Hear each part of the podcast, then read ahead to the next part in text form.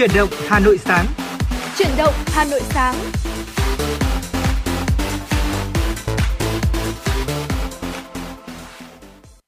Trọng Khương và Thu Thảo xin chào quý vị thính giả. Rất vui được gặp lại quý vị và các bạn trong chương trình Chuyển động Hà Nội sáng, chương trình của Đài Phát thanh và Truyền hình Hà Nội được phát sóng trực tiếp trên tần số FM 96 MHz và cũng đang được phát trực tuyến trên trang web hanoionline.vn.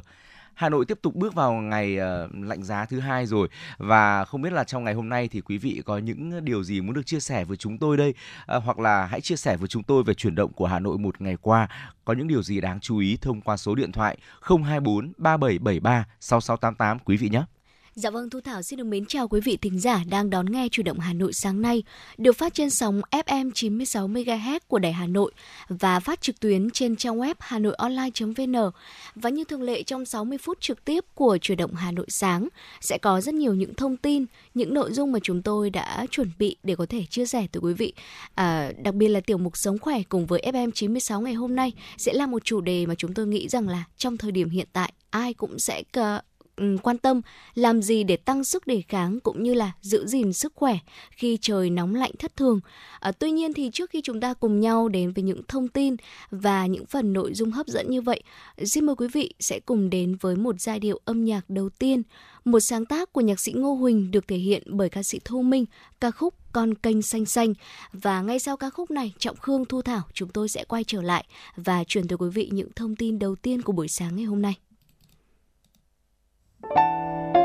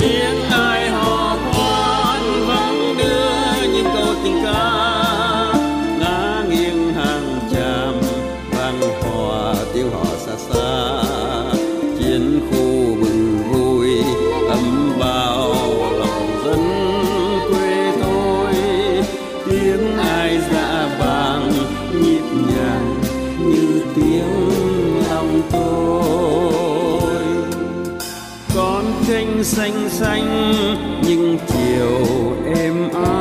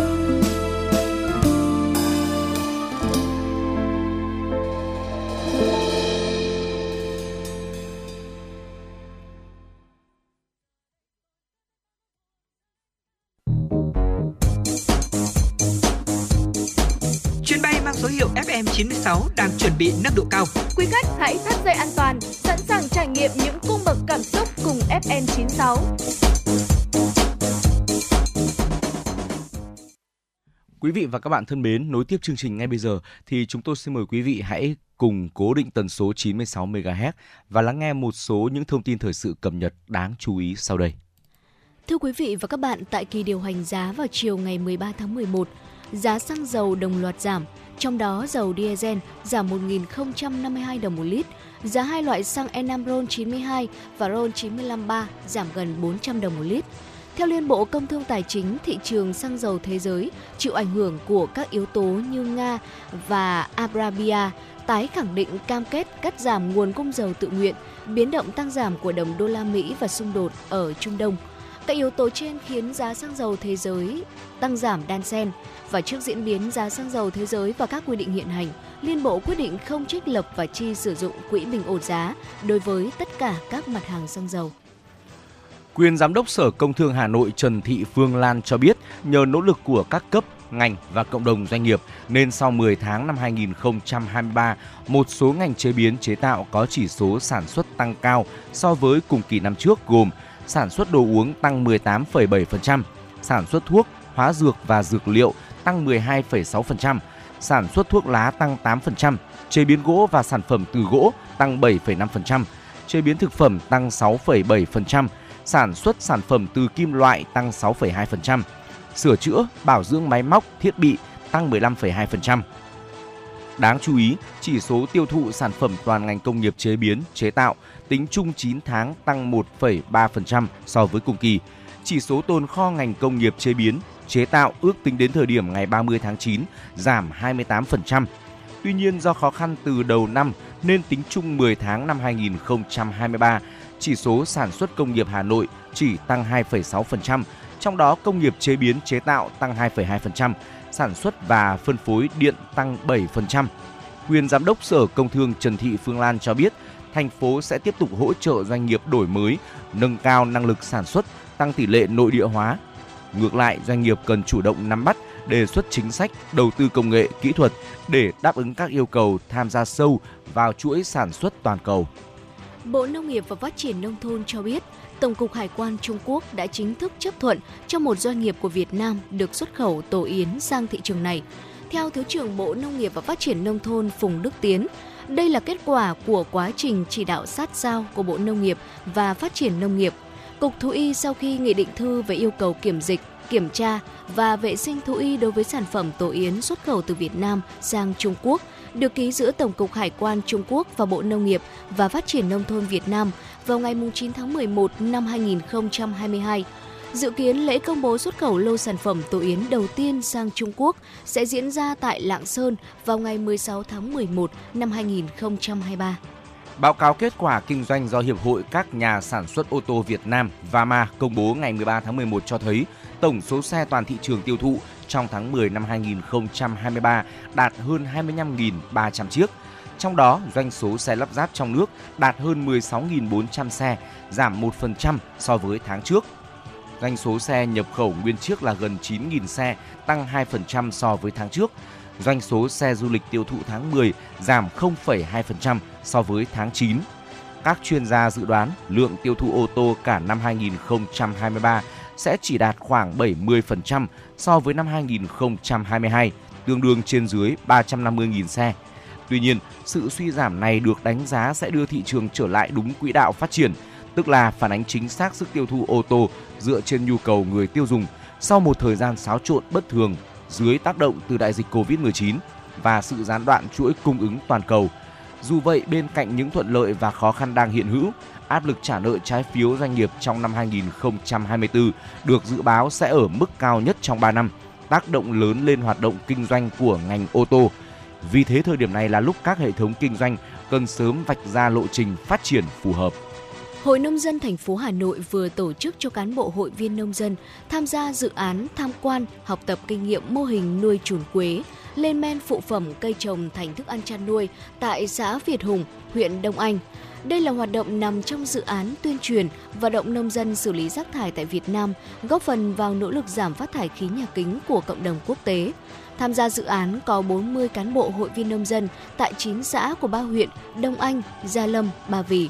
Tại buổi tham quan, các hội viên nông dân đã tích cực trao đổi, thảo luận tình hình ứng dụng thực tế của kỹ thuật lên men phụ phẩm cây trồng làm thức ăn chăn nuôi và nuôi chuồn quế. Qua đó mỗi nông dân sẽ là một tuyên truyền viên, tuyên truyền về ý nghĩa của dự án, giúp người dân thay đổi hành vi, sống thân thiện với môi trường, phát triển nền nông nghiệp theo hướng bền vững và an toàn, nâng cao thu nhập. Cũng trong khuôn khổ chương trình, Ban quản lý dự án tuyên truyền và động nông dân xử lý rác thải Hội nông dân thành phố Hà Nội đã tiến hành bàn giao chế phẩm, thực hiện mô hình ủ phân hữu cơ và tiếp tục hỗ trợ xây dựng cơ sở vật chất mô hình nuôi sâu canxi, chùn quế cho 9 xã của ba huyện Đông Anh, Gia Lâm và Ba Vì. Quý vị và các bạn thân mến, đó là một số những thông tin thời sự cập nhật đáng chú ý mà chúng tôi gửi đến cho quý vị. Tiếp nối chương trình ngay bây giờ thì chúng tôi xin mời quý vị cùng đến với chuyên mục Sống khỏe cùng FM96. Thưa quý vị và các bạn, những ngày qua thì chúng ta thấy rằng là thời tiết thay đổi rất là thất thường. Đang nắng nóng thì lại ừ, mưa lạnh ngay, tạo ra một môi trường thuận lợi cho các vi sinh vật gây bệnh sinh sôi nảy nở. Lúc này thì ờ, chúng ta cần làm gì để tăng sức đề kháng, phòng bệnh là một câu hỏi được rất là nhiều người quan tâm đặt ra. Mời quý vị cùng lắng nghe những chia sẻ ngày hôm nay trong chuyển động Hà Nội sáng để có thêm những thông tin hữu ích nhằm nâng cao sức khỏe cho mình và người thân nhé. Vâng thưa quý vị, khi môi trường có sự thay đổi đột ngột như là nóng quá hay là lạnh quá sẽ đều làm tiêu hao năng lượng của cơ thể cũng như là làm giảm thích nghi với môi trường sống. Khi mà nhiệt độ môi trường quá nóng bức cơ thể phải thích nghi bằng cách đó là tiết ra mồ hôi để thải nhiệt, sẽ kéo theo mất nhiều nước và chất khoáng gây mệt mỏi, suy nhược, biếng ăn, ăn uống không ngon miệng, gây giảm ăn sụt cân. Bên cạnh đó, khi mưa gió đột ngột làm độ ẩm tăng nhanh sẽ tạo ra tình trạng khí hậu nóng và ẩm, là một điều kiện vô cùng thuận lợi để các vi sinh vật gây bệnh phát triển cũng như là lây lan nhanh hơn. Khi mà thời tiết giao mùa, các vi sinh vật như là vi trùng, virus, nấm mốc, ký sinh trùng dễ sinh sôi và gây bệnh cho con người, nhất là đối với những đối tượng có hệ miễn dịch cũng như là sức đề kháng yếu như là trẻ em, phụ nữ mang thai, người già hay là những người mắc các bệnh lý nền. Và ngay sau đây sẽ là những ờ, căn bệnh sẽ thường gặp ở khi trời nắng nóng chuyển sang mưa lạnh đột ngột mà quý vị chúng ta nên biết để phòng tránh quý vị nhé. Đầu tiên phải nhắc đến đó chính là chứng cảm cúm thưa quý vị. Cảm cúm là một bệnh truyền nhiễm cấp tính lây truyền qua đường hô hấp gây ra bởi virus cúm, thường là do hai chủng virus cúm A, B gây ra.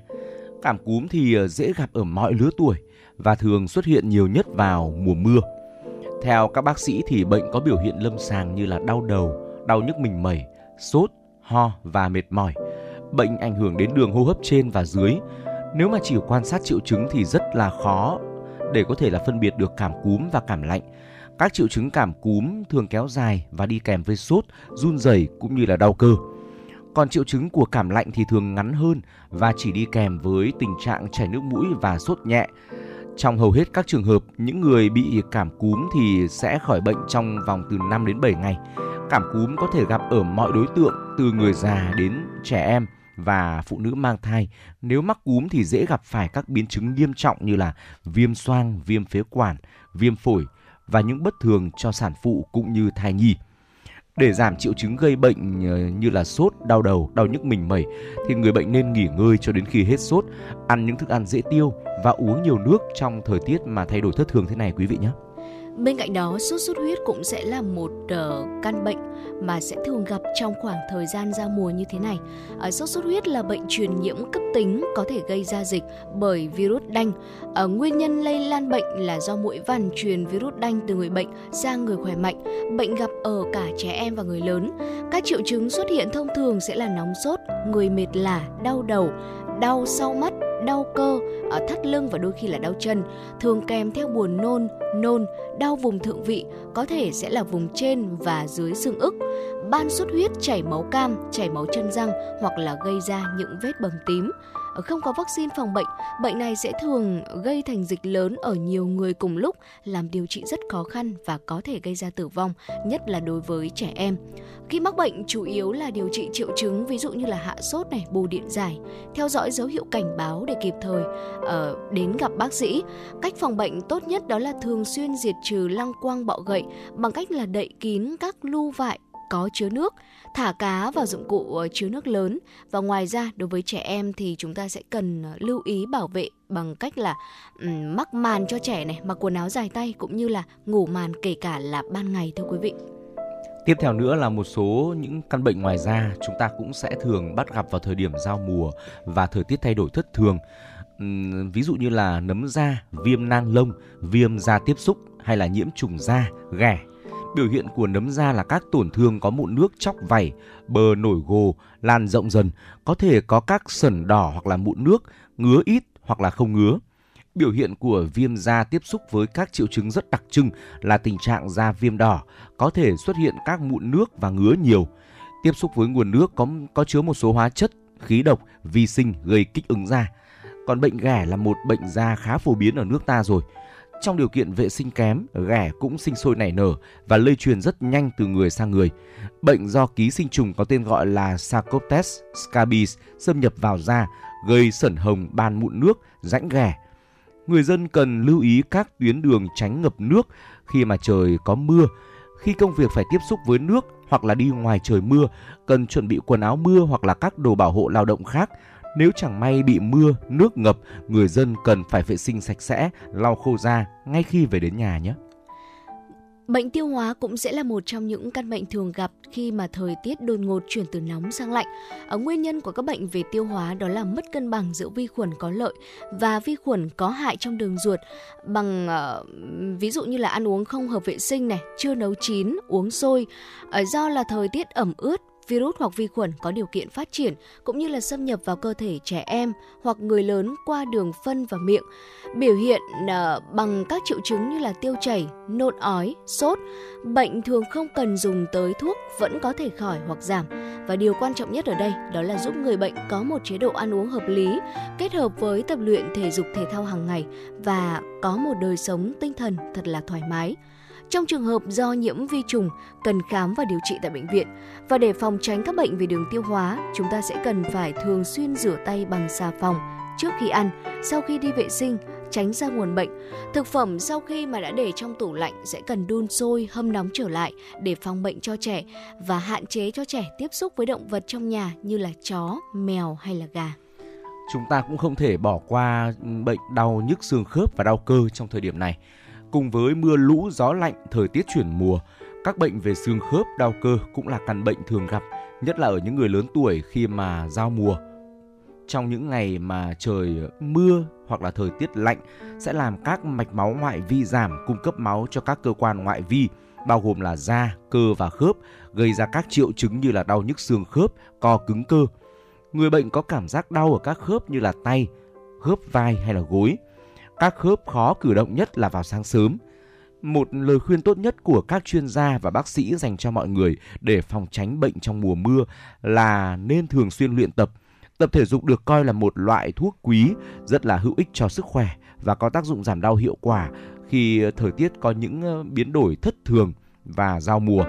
Ngoài ra thì quý vị cũng cần thiết kế cho mình một chế độ ăn uống hợp lý với những thực phẩm giàu vitamin C và E, canxi, đồng thời hãy nhớ là cần phải uống nhiều nước để duy trì sự trơn tru của các khớp. Bên cạnh đó, nhằm duy trì sức khỏe tốt, phòng các bệnh lúc giao mùa, có thể áp dụng các cách như sau. Quý vị có thể áp dụng cách tránh nắng này, trú nóng. Trước tiên là tìm cách giảm bớt tác động của nắng nóng từ các môi trường, như là nếu ra ngoài thì tìm bóng mát của cây cối. Ở nhà phải thông thoáng, làm hạ nhiệt độ bằng cách dùng máy quạt nước, vòi phun sương, phòng có máy lạnh, xịt nước sân và mái nhà. Mặt khác về đêm chúng ta cũng cần giữ ấm cơ thể cho trẻ em, người già, người bệnh và chú ý các phần đó là bụng, ngực, cổ cũng như là tứ chi. Bên cạnh đó thì mình sẽ cần phải tăng cường các chất dinh dưỡng à, song song với các cách là giảm nhiệt độ môi trường hay là giữ ấm cho cơ thể. Quý vị sẽ cần có chế độ dinh dưỡng phù hợp, chú ý bổ sung các chất như là đạm, ờ, kẽm, sắt, canxi hay là à, magnesium, tăng cường thêm các vitamin như là vitamin A, vitamin C, vitamin nhóm B à, sẽ góp phần quan trọng tăng cường hệ miễn dịch của mình. Tiếp theo là việc chú ý vệ sinh. Như chúng tôi chia sẻ ở phần đầu chuyên mục thì thời điểm này là thời điểm mà virus vi khuẩn sinh sôi nảy nở rất là nhiều. Thì chúng ta cần phải giữ vệ sinh môi trường xung quanh và giữ vệ sinh cá nhân đặc biệt là với những người trẻ và người già. Người bệnh thì hết sức lưu ý như là cắt móng tay móng chân thường xuyên rửa tay bằng xà phòng diệt khuẩn sử dụng nước muối sinh lý để vệ sinh mũi họng cho trẻ hàng ngày. Đồng thời đừng quên là cải thiện giấc ngủ của mình, cần phải đảm bảo ngủ đủ giấc. Không chỉ là quan tâm đến việc là ăn gì này, uống gì hay là chú ý vệ sinh mà giấc ngủ đã còn đóng một vai trò rất là quan trọng đối với sức khỏe của mỗi người thì chúng ta cũng cần lưu tâm cha mẹ hãy đảm bảo rằng là con cái được ngủ đủ từ 9 đến 12 tiếng mỗi ngày tùy theo lứa tuổi. Còn người lớn thì cần ngủ đủ từ 7 đến 8 tiếng. Phòng ngủ thì phải giữ sạch sẽ và thông thoáng. Đó chính là điều khiến cho là chúng ta có thể là đẩy lùi virus vi khuẩn vào thời điểm giao mùa, dễ gây ra những căn bệnh như thời điểm này. Vâng thưa quý vị, uh, có thể nói rằng là thời tiết đột ngột chuyển từ nóng sang lạnh cũng như là nóng lạnh thất thường trong những ngày vừa rồi sẽ là một điều kiện ờ, vô cùng thuận lợi để virus vi khuẩn phát triển cũng như là ảnh hưởng đến ờ, sức khỏe của chúng ta. Và hy vọng rằng là với những thông tin mà chúng tôi cũng vừa chia sẻ tới quý vị trong tiểu mục sống khỏe cùng với FM96, chúng ta cần làm gì để tăng sức đề kháng cũng như là giữ gìn sức khỏe khi mà trời nóng lạnh thất thường, có thể giúp cho quý vị chúng ta có thêm những thông tin chủ động bảo vệ sức khỏe của chính bản thân cũng như là những người thân của mình. Và trước khi chúng ta cùng nhau quay trở lại với dòng chảy tin tức của chuyển động Hà Nội sáng nay, xin mời quý vị cùng đến với một giai điệu âm nhạc ca khúc Mùa đi ngang phố, một sáng tác của Dương Trường Giang được thể hiện bởi Dương Trường Giang và Trần Thu Hường.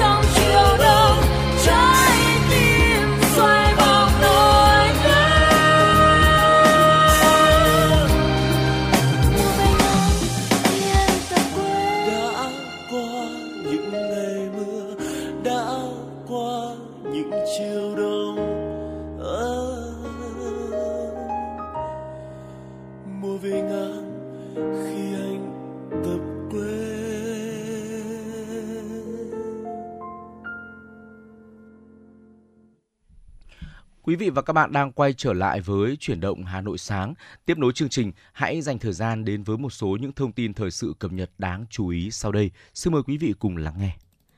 Ủy ban nhân dân thành phố Hà Nội vừa có kế hoạch số 268 triển khai thực hiện quyết định số 1515 ngày 14 tháng 9 năm 2021 của Thủ tướng Chính phủ về tìm kiếm quy tập hài cốt liệt sĩ và xác định danh tính hài cốt liệt sĩ còn thiếu thông tin đến năm 2030 và những năm tiếp theo trên địa bàn Hà Nội. Theo kế hoạch, thành phố phấn đấu đến năm 2030 sẽ hoàn thành tìm kiếm, quy tập và kết luận khu vực, địa bàn có thông tin mộ liệt sĩ tại Nghĩa Trang Yên Kỳ, huyện Ba Vì. Từ năm 2031 trở đi, tiếp tục tìm kiếm quy tập hài cốt liệt sĩ đến khi không còn thông tin về hài cốt liệt sĩ, mộ liệt sĩ. Đến năm 2030, xác minh kết luận 60% mộ liệt sĩ còn thiếu thông tin trong các nghĩa trang liệt sĩ bằng phương pháp thực chứng và giám định ADN trong các nghĩa trang liệt sĩ theo nguyên tắc thực hiện xác định danh tính hài cốt liệt sĩ còn thiếu thông tin. Từ năm 2031 trở đi, tiếp tục xác minh danh tính hải cốt liệt sĩ đối với mộ liệt sĩ còn thiếu thông tin và giám định ADN đối với những mộ liệt sĩ mới được quy tập trên địa bàn và những mộ còn lại trong nghĩa trang liệt sĩ thiếu thông tin, chưa được xác minh và kết luận. Giám đốc Sở Giáo dục và Đào tạo Hà Nội Trần Thế Cương vừa ký quyết định về việc thành lập đội tuyển học sinh tham gia kỳ thi Olympic khoa học trẻ quốc tế năm 2023 tại Thái Lan. Kỳ thi diễn ra từ ngày mùng 1 đến mùng 10 tháng 12. Sở Giáo dục và Đào tạo thành lập đội tuyển tham gia kỳ thi này gồm 6 học sinh. Trong số 6 học sinh tham dự, có 5 học sinh đang học tại trường Trung học phổ thông chuyên Hà Nội Amsterdam gồm Hoàng Ngọc Bách, Nguyễn Trần Thảo Nguyên, Mai Thanh Tùng, Dương Đăng Khoa, Nguyễn Trọng Nghĩa. Thành viên còn lại là Hoàng Phạm Minh Khánh, học sinh trường Trung học cơ sở và Trung học phổ thông Newton. Cả 6 học sinh đều sinh năm 2008. Kỳ thi Olympic khoa học trẻ quốc tế được tổ chức lần đầu tiên vào năm 2004. Đội tuyển học sinh Hà Nội đã 10 lần tham dự kỳ thi. Năm 2021, Sở Giáo dục và Đào tạo thành lập đội tuyển tham dự kỳ thi gồm 6 học sinh và đều đoạt giải với 4 huy chương vàng, 2 huy chương bạc. Đây cũng là thành tích cao nhất trong các lần tham dự kỳ thi này. Trên địa bàn thành phố Hà Nội hiện có 747 trung tâm ngoại ngữ, tin học đang hoạt động, về cơ bản đáp ứng tốt nhu cầu học tập của người học. Theo đánh giá của Sở Giáo dục và Đào tạo Hà Nội, kết quả đào tạo, bồi dưỡng của các trung tâm ngoại ngữ tin học trên địa bàn thành phố đã góp phần đáp ứng được nhu cầu học tập của người học, đồng thời đóng góp tích cực vào việc thực hiện các mục tiêu chiến lược của ngành giáo dục. Tuy nhiên, hoạt động của các trung tâm ngoại ngữ tin học thời gian qua còn tồn tại một số bất cập như việc tổ chức dạy học ngoại ngữ thông qua các ứng dụng công nghệ thông tin, phần mềm dạy học với tổ chức và người nước ngoài có xu hướng phát triển mạnh nhưng chưa có quy định cụ thể về quản lý, giám sát nội dung giảng dạy, điều kiện người dạy, nghĩa vụ tài chính. Bên cạnh đó còn có một thực tế là nhu cầu sử dụng giáo viên nước ngoài cao, nhưng thủ tục hoàn tất hồ sơ, giấy phép lao động theo quy trình mất nhiều thời gian, từ đó dẫn đến tình trạng tìm kiếm người nước ngoài đảm bảo trình độ bằng cấp chuyên môn, năng lực làm việc phù hợp của các trung tâm còn nhiều khó khăn. Tại Việt Nam có khoảng gần 4 triệu người phải sống chung với căn bệnh đái tháo đường, một thống kê vào năm 2021. Hầu hết trong số này là đái tháo đường tuyếp 2, nhưng chỉ 1 phần 3 số người mắc đái tháo đường được chẩn đoán phát hiện, tương đương hơn 2,5 triệu người mắc đái tháo đường chưa được chẩn đoán và phát hiện. Bộ Y tế kêu gọi mọi người hãy có trách nhiệm với sức khỏe của mình, quan tâm đến việc duy trì cuộc sống khỏe mạnh bằng cách thực hiện lối sống lành mạnh để phòng ngừa bệnh đái tháo đường và các bệnh tật khác. Cần biết nguy cơ chủ động đến cơ sở y tế để được chẩn đoán sớm bệnh đái tháo đường. Từ ngày 17 đến ngày 26 tháng 11, những chiếc đầu máy xe lửa hơi nước sẽ được trưng bày tại vườn nhãn Long Biên Hà Nội để công chúng chiêm ngưỡng và gợi nhớ lại một phần ký ức xưa. Đây là chương trình trong khuôn khổ lễ hội thiết kế sáng tạo Hà Nội năm 2023 diễn ra từ ngày 17 đến 26 tháng 11. Từ một nhà máy cũ nằm trong diện di rời ra khỏi nội đô, nhà máy xe lửa Gia Lâm và các ga tàu hỏa Hà Nội được cải tạo thành các tổ hợp sáng tạo. Di sản được đánh thức để tạo ra hệ giá trị mới phục vụ phát triển thủ đô. Đến với triển lãm, đầu máy xe lửa hơi nước, người dân và du khách được nhìn lại một trong những biểu tượng của ngành đường sắt, nhân chứng đã tham gia vào cuộc chiến tranh chống Mỹ cứu nước. Những chiếc đầu máy xe lửa hơi nước cũng là niềm tự hào của ngành đường sắt một thời gian khó. Quý vị và các bạn thân mến, vừa rồi cũng là một số những thông tin thời sự trong nước đáng chú ý chúng tôi cập nhật gửi đến cho quý vị. Tiếp nối chương trình thì ờ, chúng tôi xin mời quý vị hãy cùng quay trở lại với không gian âm nhạc và cùng chúng tôi lắng nghe ca khúc có tựa đề Người Hà Nội, một sáng tác của nhạc sĩ Nguyễn Đình Thi qua phần thể hiện của nghệ sĩ nhân dân Lê Dung. Xin mời quý vị cùng lắng nghe.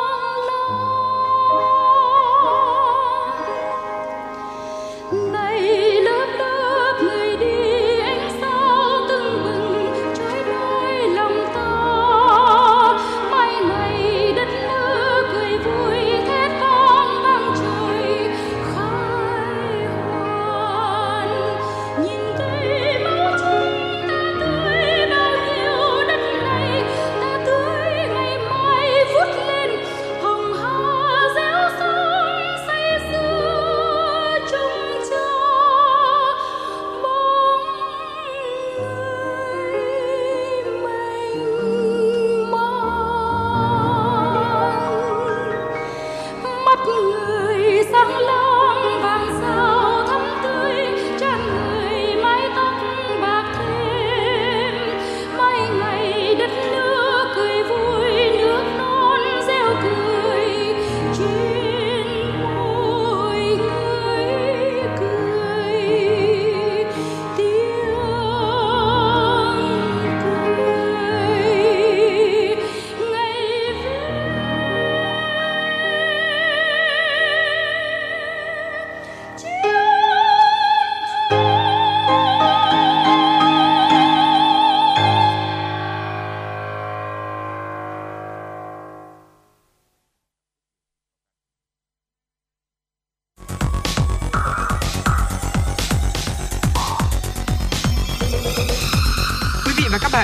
dõi kênh FM 96 MHz của đài phát thanh truyền hình Hà Nội. Hãy giữ sóng và tương tác với chúng tôi theo số điện thoại 024 3773 6688.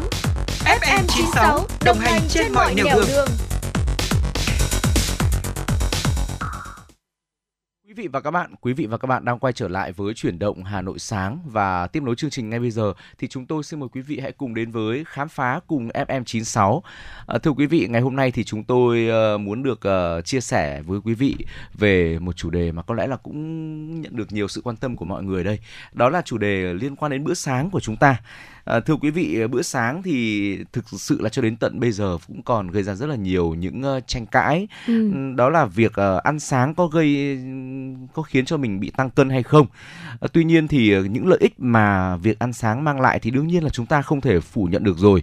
Vậy thì việc mà chúng ta lựa chọn những thực phẩm cho bữa sáng một cách lành mạnh để không bị tăng cân, thừa mỡ mà vẫn cung cấp đủ chất dinh dưỡng cho cơ thể là một vấn đề mà được nhiều người quan tâm và chia sẻ trong thời gian qua. Vâng thưa quý vị, đã có một số nghiên cứu cho rằng là ăn sáng có thể giúp thúc đẩy giảm cân, ở trong khi bỏ bữa sáng có thể dẫn đến tăng cân, ờ, thường sẽ ngược lại với suy nghĩ của nhiều người đúng không ạ? Trên thực tế thì đúng là vấn đề này vẫn còn gây rất nhiều tranh cãi và có một số chuyên gia dinh dưỡng cho rằng là quý vị chúng ta nên ăn sáng. Nhưng điều đó không có nghĩa là mình nên ăn cả một đống bánh kép hay là một đĩa thịt sông cói. Chúng ta sẽ cần nhìn nhận bữa sáng vào loại thức ăn mà chúng ta ăn và số lượng calo chúng ta nhận được sau bữa sáng mà chúng ta ăn này.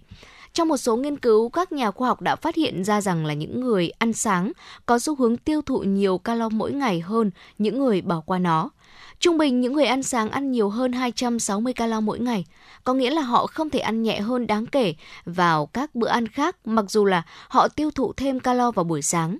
Các tác giả cũng phát hiện ra rằng là những người ăn sáng có xu hướng nặng hơn một chút so với những người không ăn sáng. À, thế nhưng mà điều này có nghĩa là bữa sáng không lành mạnh ạ. Không ạ, thưa quý vị, điều này là không chính xác. Ăn sáng sẽ thường ăn sáng thường xuyên có thể có những tác dụng quan trọng khác chẳng hạn như là cải thiện mức độ tập trung này, cũng như là cải thiện mức độ chú ý cho trẻ. Tuy nhiên là chúng ta vẫn sẽ cần phải thận trọng hơn khi mà khuyên dùng bữa sáng để giảm cân ở người lớn. Thưa quý vị, vậy thì chúng ta cần phải nhắc lại về vai trò của bữa sáng. Nếu mà chúng ta đợi hàng giờ sau khi thức dậy để mà ăn thì lượng đường trong máu của chúng ta có thể là bị xuống thấp. Một số hormone gây đói cũng có thể bị ảnh hưởng. Kết quả là chúng ta có thể bị đói vào giờ ăn trưa hoặc thậm chí là đói khi mà chưa đến giờ ăn trưa. Và khi mà chúng ta thực sự đói, chúng ta sẽ ít đưa ra các lựa chọn lành mạnh cho bữa ăn của mình. Chính vì vậy mà chúng ta có thể là ăn nhiều calo và chất béo hơn dự định. Điều này khiến cho cơ thể của chúng ta trở nên là thiếu lành mạnh đi một chút. Vậy thì uh, tiếp theo nữa là bữa sáng cũng còn giúp cung cấp năng lượng cho chúng ta hoạt động nữa. Hãy tưởng tượng là cơ thể chúng ta như một chiếc xe, để đi xa thì chúng ta phải có nhiên liệu. Cơ thể của chúng ta cũng vậy. Bỏ bữa sáng đồng nghĩa với việc là cơ thể không nhận được các chất dinh dưỡng và calo cần thiết để hoạt động trong ngày. Khi mà mức năng lượng cao thì quý vị và các bạn à, có nhiều khả năng đưa ra lựa chọn tốt cho cơ thể như tập thể dục và nấu các bữa ăn lành mạnh ở nhà thay vì chọn đồ ăn nhanh. Ngoài ra thì ờ, việc ăn sáng còn giúp cho mỗi người ờ, được tăng cường sức khỏe nữa. Bữa sáng thì có xu hướng đi đôi với lối sống lành mạnh. Nó thậm chí có thể là làm giảm tỷ lệ mắc các bệnh như là bệnh tim và tiểu đường. Đồng thời, bữa sáng có thể giúp đáp ứng nhu cầu dinh dưỡng cho mỗi người. Ăn sáng thì ờ, không chắc là giúp cho chúng ta giảm cân, nhưng mà nó có thể có những lợi ích ờ, khác, nhiều lợi ích tốt hơn mà chúng ta nên quan tâm đến. Nó mang lại cho cơ thể chúng ta cơ hội để được nạp một số vitamin, khoáng chất cần thiết và các chất dinh dưỡng cần cho sức khỏe tối ưu của mình. Dạ vâng thưa thưa quý vị, vậy thì chúng ta sẽ cần phải à, lựa chọn à, thực phẩm cũng như là đồ uống như thế nào vào buổi sáng để có thể thúc đẩy quá trình giảm cân của chúng ta. Đầu tiên sẽ là lựa chọn protein cũng như là chất xơ. Thực phẩm giàu protein như là trứng hay là những thực phẩm giàu chất xơ như là bột yến mạch, ngũ cốc nguyên hạt sẽ là những lựa chọn tuyệt vời để giảm cân và giữ cân nặng thấp hơn. Chúng sẽ làm bạn no và khiến chúng ta cảm thấy no lâu hơn. Ngay cả một quả táo và một lát phô mai hoặc là một quả trứng luộc với lát cà rốt và cần tây cũng có thể giúp quý vị vượt qua bữa sáng cho đến bữa ăn nhẹ hoặc là ăn giữa bữa trưa. Số lượng calo chúng ta nên ăn phụ thuộc vào chiều cao này, cân nặng cũng như là mục tiêu giảm cân và mức độ hoạt động của quý vị thính giả. À, điều này thì sẽ phụ thuộc vào mỗi người thôi. Mặc dù vậy thì quý vị nên ăn ít nhất là từ 250 cho đến 300 calo vào bữa sáng. Và nếu như là ờ, đối với đối tượng là một người đàn ông năng động hay hoạt động thể dục thể thao, con số đó có thể lên tới từ 500 cho đến 600 calo quý vị nhé. Thưa quý vị, đó là những chia sẻ của chúng tôi ngày hôm nay xung quanh ờ, bữa sáng. Ờ, cũng hy vọng là sẽ góp một góc nhìn cho quý vị về việc ờ, về những vai trò quan trọng của bữa sáng đối với cuộc sống và sức khỏe của chúng ta. Hy vọng là sẽ hữu ích dành cho quý vị. Còn bây giờ thì chúng tôi xin mời quý vị hãy cùng quay trở lại với không gian âm nhạc, ờ, cùng với chúng tôi lắng nghe ca khúc có tựa đề Thương, một sáng tác của Hồ Tiến Đạt qua phần thể hiện của giọng ca Trọng Bắc. Sau ca khúc này thì chúng tôi sẽ quay trở lại đồng hành với quý vị ở những tin tức thời sự quốc tế đáng chú ý.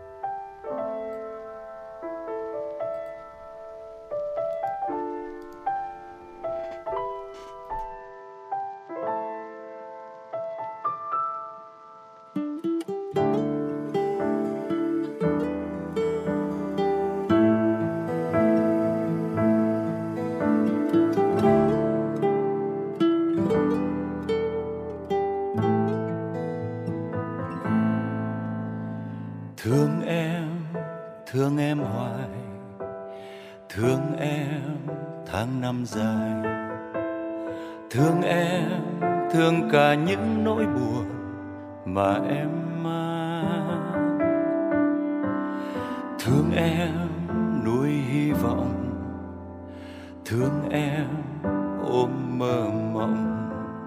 Thương sao cành ngọc lan trước gió ngàn. Thương ta sao bồi hồi mãi, đến khi nào lại vui? Có những đêm chờ xa, trời buồn thiêu thương ta vẫn còn đi mãi, ấp ô những nỗi bi hài. Đời thoáng chốc, cớ sao chẳng thương nhau? Chợt trong giấc mơ lại thấy em bình yên đến bên đời. Nụ cười khiến anh đã quên đi, ngàn điều lắng lo xa vời. Người đàn ông trong tình yêu, dù bạc tóc vẫn xanh lòng mong về với em bữa cơm chiều. Hiên nhà lắng nghe thời gian trôi, để được nói thương em rất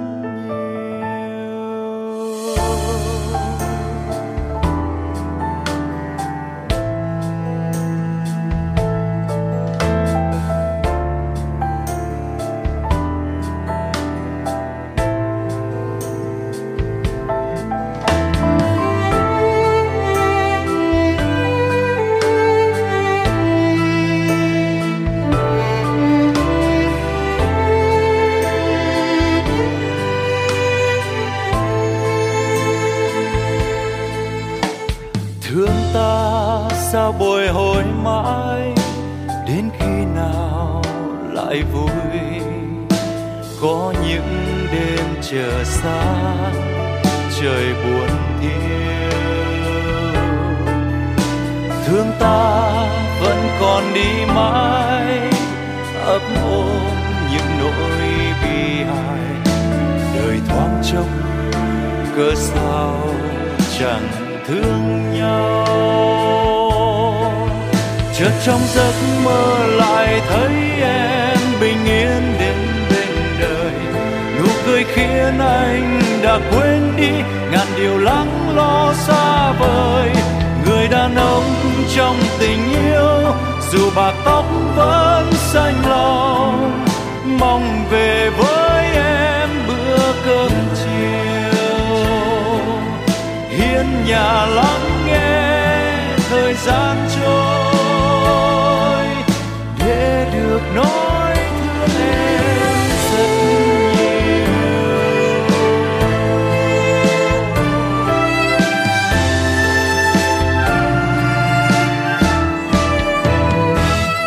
Chợt trong giấc mơ lại thấy em bình yên đến bên đời. Nụ cười khiến anh đã quên đi, ngàn điều lắng lo xa vời.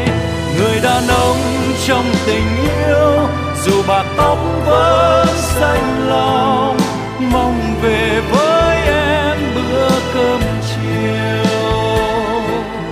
Hiên nhà lắng nghe thời gian trôi, để được nói thương em rất nhiều.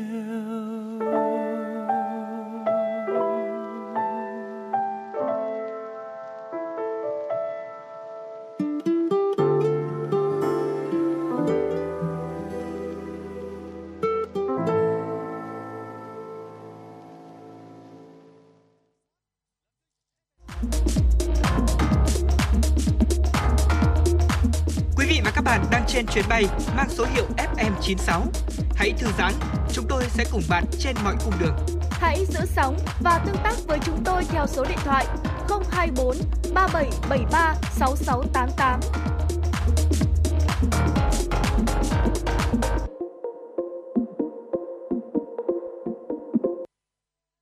Quý vị và các bạn đang quay trở lại với chuyển động Hà Nội sáng. Tiếp nối chương trình, hãy cùng dành thời gian lắng nghe một số thông tin thời sự quốc tế đáng chú ý.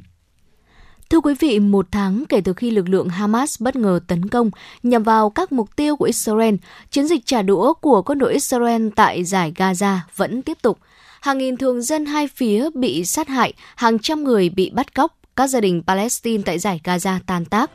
Đây là những hậu quả của cuộc xung đột mà đến giờ vẫn chưa có dấu hiệu sẽ hạ nhiệt. Cơ quan y tế ở Gaza ước tính gần 9.500 người đã thiệt mạng, hầu hết là thường dân. Những con số này là chưa từng có trong lịch sử xung đột Israel-Palestine nhiều thập kỷ qua.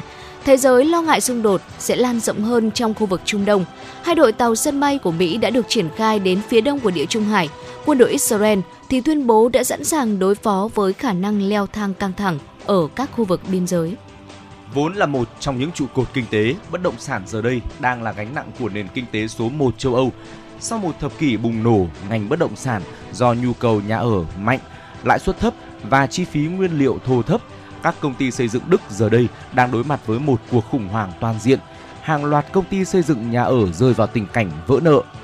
Lĩnh vực bất động sản của nền kinh tế số 1 châu Âu đang trao đảo bởi chi phí nguyên liệu thô quá cao, hơn 40% trước đại dịch và chính sách tăng lãi suất liên tục của Ngân hàng Trung ương châu Âu trong 10 tháng liên tiếp, bất chấp tình trạng thiếu nhà ở vẫn xảy ra ở hầu hết các thành phố lớn. Người dân không dám mua nhà do lãi suất vay quá cao, sụt giảm niềm tin nghiêm trọng đang đẩy thị trường bất động sản Đức đến bờ vực. Hiện giá nhà đã giảm 10% so với cùng kỳ trong quý 2. Trong tháng 10, số lượng hủy bỏ các dự án nhà ở đã đạt đỉnh điểm với việc 22,2% công ty thông báo tình trạng này nhiều nhất kể từ năm 1991. Bộ trưởng Năng lượng Ukraine German Galusenko cho biết Kiev sẽ có đủ nguồn năng lượng để vượt qua mùa đông sắp tới. Tuy nhiên, khả năng các cuộc tấn công của Nga gia tăng vẫn là mối lo ngại vì nó có thể làm gián đoạn mạng lưới cung cấp và làm suy yếu an ninh năng lượng của Ukraine. Trong vài tuần qua, Ukraine cho biết Nga đã tấn công cơ sở hạ tầng của nước này lên tới 60 lần, làm dấy lên lo ngại rằng Moscow có thể đã bắt đầu nhắm mục tiêu vào lưới điện trong mùa đông thứ hai của cuộc xung đột. Mùa đông năm ngoái, hàng nghìn máy bay không người lái và tên lửa của Nga đã tấn công cơ sở hạ tầng năng lượng của Ukraine, gây mất điện trên diện rộng. Chuyển sang một thông tin đáng chú ý. Indonesia đang đối mặt với ô nhiễm môi trường biển và nguy cơ suy thoái hệ sinh thái biển do các hoạt động nông ngư nghiệp không kiểm soát. Đây là nhận định của cựu Bộ trưởng Bộ Hàng hải và Thủy sản Indonesia trong một hội thảo khoa học tại Jakarta. Nguyên nhân chính là do số lượng lớn các ao nuôi. Tính đến năm 2021, Indonesia có khoảng 790.000 hecta diện tích ao nuôi trồng thủy sản và làm muối. Sự mở rộng ồ ạt của ngành nuôi trồng thủy sản ở nước này đã làm sói mòn rừng ngập mặn ở các vùng ven biển. Ví dụ như việc sử dụng saponin, một chất diệt cá tạp trong ao nuôi tôm, đã gây hại cho việc đánh bắt của người dân, đe dọa sinh kế của họ và nền kinh tế địa phương. Dữ liệu của chính phủ Indonesia cho thấy mỗi năm quốc gia vạn đảo tạo ra gần 20 triệu tấn rác thải với khoảng 18% trong số này là rác thải nhựa. Vâng thưa quý vị, và thông tin vừa rồi cũng đã kết thúc 60 phút trực tiếp của chuyển động Hà Nội sáng nay. Quý vị và các bạn thân mến, số điện thoại 024 3773 6688 cũng như là trang fanpage FM96 Thời sự Hà Nội của chúng tôi sẽ luôn thường trực trong những khung giờ lên sóng của chuyển động Hà Nội để đón nhận tất cả những ờ, chia sẻ cũng như là yêu cầu âm nhạc của quý vị. Và tới đây chương trình ờ, xin được khép lại và được thực hiện bởi ekip chỉ đạo nội dung Nguyễn Kim Khiêm, chỉ đạo sản xuất Nguyễn Tiến Dũng, chịu trách nhiệm tổ chức sản xuất Xuân Luyến, chịu trách nhiệm kỹ thuật Lê Minh, biên tập Trà My, MC Trọng Khương Thu Thảo cùng kỹ thuật viên Bảo Tuấn phối hợp thực hiện. Và trong những phút cuối của chủ động Hà Nội sáng nay, chúng tôi xin được gửi tặng đến quý vị và các bạn một giai điệu âm nhạc, ca khúc có tựa đề Trời Hà Nội xanh, một sáng tác của nhạc sĩ Văn Ký được thể hiện bởi Nguyễn Ngọc Anh và nhóm O+. Xin kính chào tạm biệt và hẹn gặp lại quý vị trong chủ động Hà Nội trưa nay.